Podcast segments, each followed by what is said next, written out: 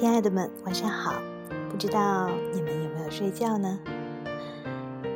今天晚上要跟大家分享的是我今天在微信上看到的一篇非常棒的文章。我的一个朋友用图片的形式把它分享出来，但是这篇文章其实很长。我想，如果通过我们这种声音的方式来把它念出来，可能会更好一点。好，这篇文章的名字呢叫做“如果你要结婚的话，一定要深思熟虑，彻底想清楚。”首先感谢一下它的作者，这位作者呢是豆瓣的一位网友，他的名字是 Hero。下面我们就一起来感受一下吧。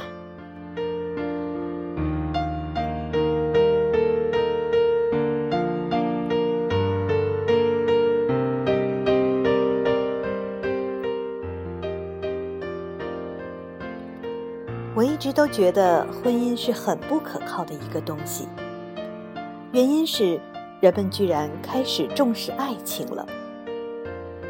以前穷人的婚姻就是男女比较优势互补，两个人一起搭伙过日子。根据费孝通的观察，旧式的婚姻男女根本谈不上什么感情生活，一大早就起来干活。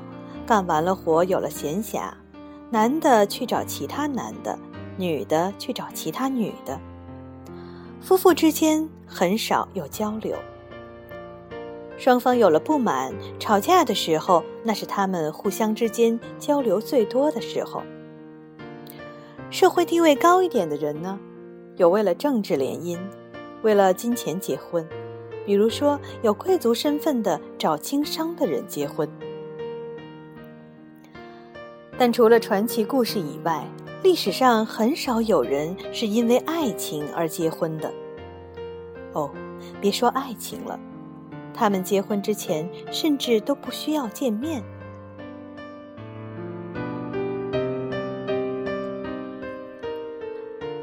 但是现在不一样了，人们开始注重感情生活，社会对离婚更加宽容。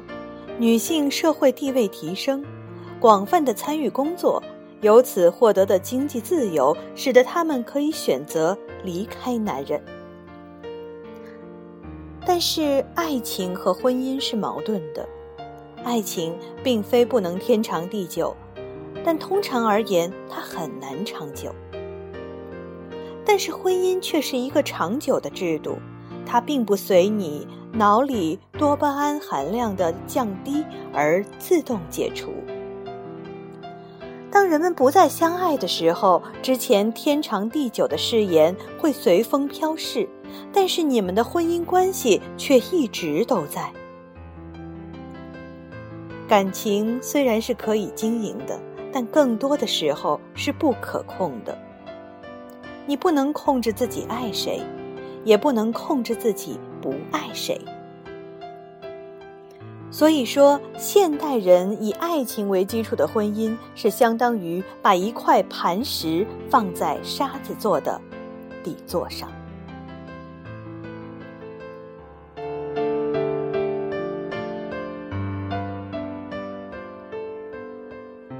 所以说，我对婚姻持悲观的态度。如果你要结婚，一定要深思熟虑。彻底想清楚，你最好要晚结婚。年轻人的观念是多变的，所以最好能多过几年，等你想法成熟之后再结婚。经验证据表明，结婚越早，离婚率越高。你们最好经历很长的时间恋爱再结婚，比如说三年以上。为什么呢？因为身处热恋中的人是盲目的，这时候的人会夸大伴侣的优点，认为他独一无二，而忽视他的缺点，认为这些缺点无关紧要。如果你们在热恋期结婚是非常危险的，这时候你们并不真正了解对方，你们是在和脑子里的那个幻象结婚。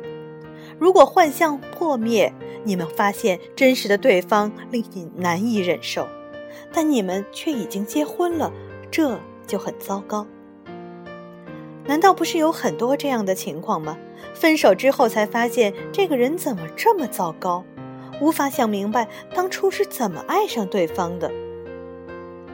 爱情不光有激情的那个部分，还有那种长久的亲密、互相依赖的感觉。激情是难以持久的，但是这种互相依赖的亲密感却可以持续持续长久。幸福而长久的婚姻，夫妇之间二人都有这种亲密依赖的感觉。你们两个人会不会有这种感觉？如果不经历一段较长时间的恋爱，是很难发现的。经验证据表明，结婚前有较长时间恋爱的夫妇，以后离婚率比较低。当然，还有一种就是，并不因为爱情结婚。就是看对方经济条件合不合适，性格合不合适，如果差不多了就可以结婚了。这样是不是就一劳永逸的解决了爱情和婚姻的矛盾呢？不是，因为现代的人再也不是一百年前那种简单的搭伙过日子就可以满足的了。现在的人依旧可以和不爱的人结婚，但不等于不要求感情生活。比如说，女方不爱她的丈夫，但是也会在意他关不关心她，对她好不好。而且两人生活在一起，必然是要有矛盾的。有感情的话，那么矛盾可以得到一定的缓解；如果没有感情的话，矛盾可能就会激烈很多。没有感情基础却要求感情生活，没有亲密感情缓解日后可能的冲突。从这两方面看，我都很怀疑这种合适的婚姻能否长久和幸福。但是现在的人都急得要死，毕业之后谁肯拿出三年以上的时间去谈恋爱呢？遇见一个人，各方面还算合适的话，恨不得一两年之内就结婚。虽然。中国人一直都是一副很重视婚姻的姿态，但是我感觉中国人一直都在拿婚姻当儿戏。我初中同学很有男很有女人缘的一个男生，从高中开始，每个女朋友相处都超不过一年，前几周告诉我们打算结婚了。他这个女朋友虽然认识很久了，但是相恋还不到一年，那么他怎么能保证这个女朋友不会像前几个一呢一样呢？哦，他当然说他感觉到了，这次的确不一样，但是身处热恋当中的每个人都会这么说的。前几天跟我高中时候的一个朋一个同学联系，他说他打算一两年之内结婚。但是她现在这个男朋友是去年十一月份才认识的。这篇文章是今年四月份写的，所以请注意，现在才四月份。他说他想安定了，但问题是你现在还很年轻啊，你不安定过吗？现在就那么急着要安定，以后日子平静如水，想不安定而不可得的日子长着呢。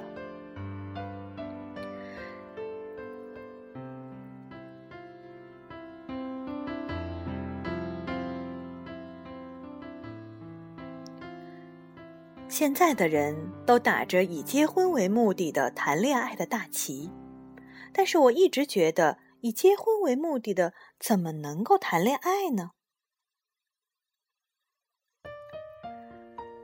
谈恋爱和结婚的不同暂且不讲，以结婚为目的去谈恋爱，很可能导致一种情况，就是有问题不提出，不积极的去解决，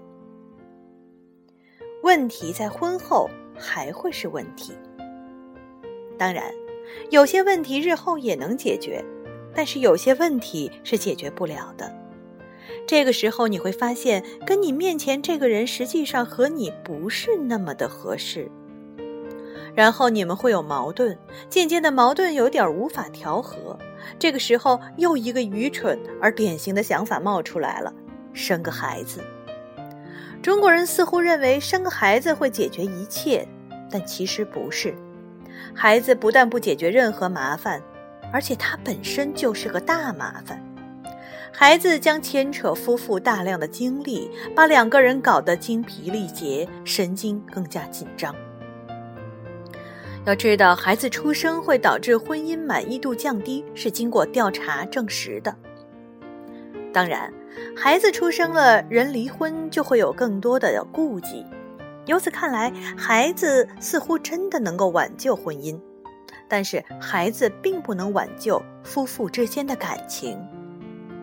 你是要拯救婚姻形式，还是两人感情，以及对孩子是不是公平，都要想清楚。研究亲密关系的心理学家还建议，夫妇二人最好有共同的爱好，有共同的精神生活。但是这在中国很难实现，很成问题。中国男人除了 DOTA 和看篮球、足球以外，女的除了看偶像剧和逛街买衣服以外，很难谈上有什么正经的爱好和精神生活。当然了，现在随便一个人都号称爱看书和爱看电影的。中国的数据不清楚，但是美国百分之四十三的婚姻以离婚告终，百分之十以合法分居结束，还有百分之四十多没有离婚。但是剩下这些，我觉得还是有很多人并不幸福，只不过还没有离婚罢了。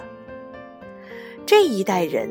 对婚姻如此急迫而随意，离婚率恐怕不会比美国好到哪儿去。我以前很不看好毕业就结婚的校园情侣，但是现在觉得他们也挺幸运的。现在的人毕业后有几个肯拿出几年时间去先恋爱后结婚呢？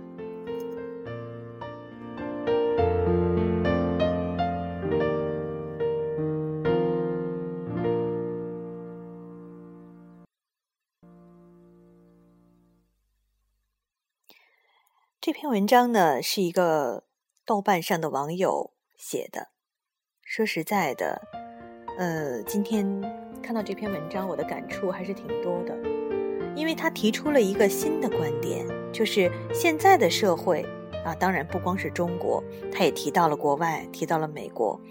现在的人和过去其实是不一样的了，因为过去可能大家只要过去。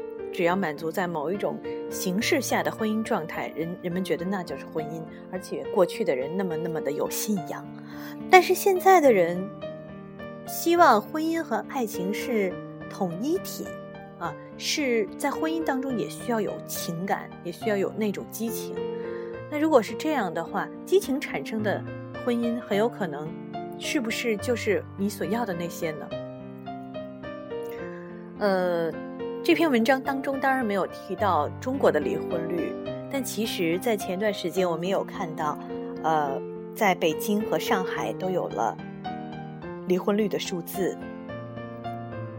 其实那个数字还是挺惊人的，已经达到了将近百分之三十这样的数字。也就是说，在三对夫妻当中就有一对会离婚。这样看起来真的是。是婚姻制度的确已经不符合现在人的生活了，还是他已经到了一走到了一个需要变化、需要调整的时候了呢？这些可能是社会学家和呃科学家们、专家们，呃，甚至甚至是这个整个社会的控制者、政权的控制者，他们去想的事儿。那在我们自己来说，可能就要从我们自己做起。好好的想想，我们该怎么办？至少，听我的节目当中有很多人可能都是单身。在这儿呢，我也很好，很希望能够像这位 Hero 啊，谢谢你叫 Hero，嗯，跟他一样，奉劝大家，如果你要结婚的话，一定要深思熟虑，彻底想清楚。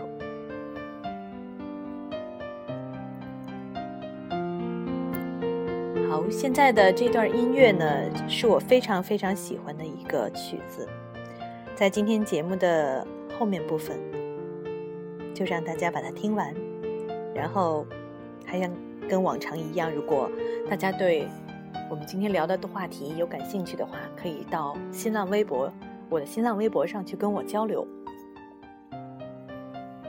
好，祝大家晚安。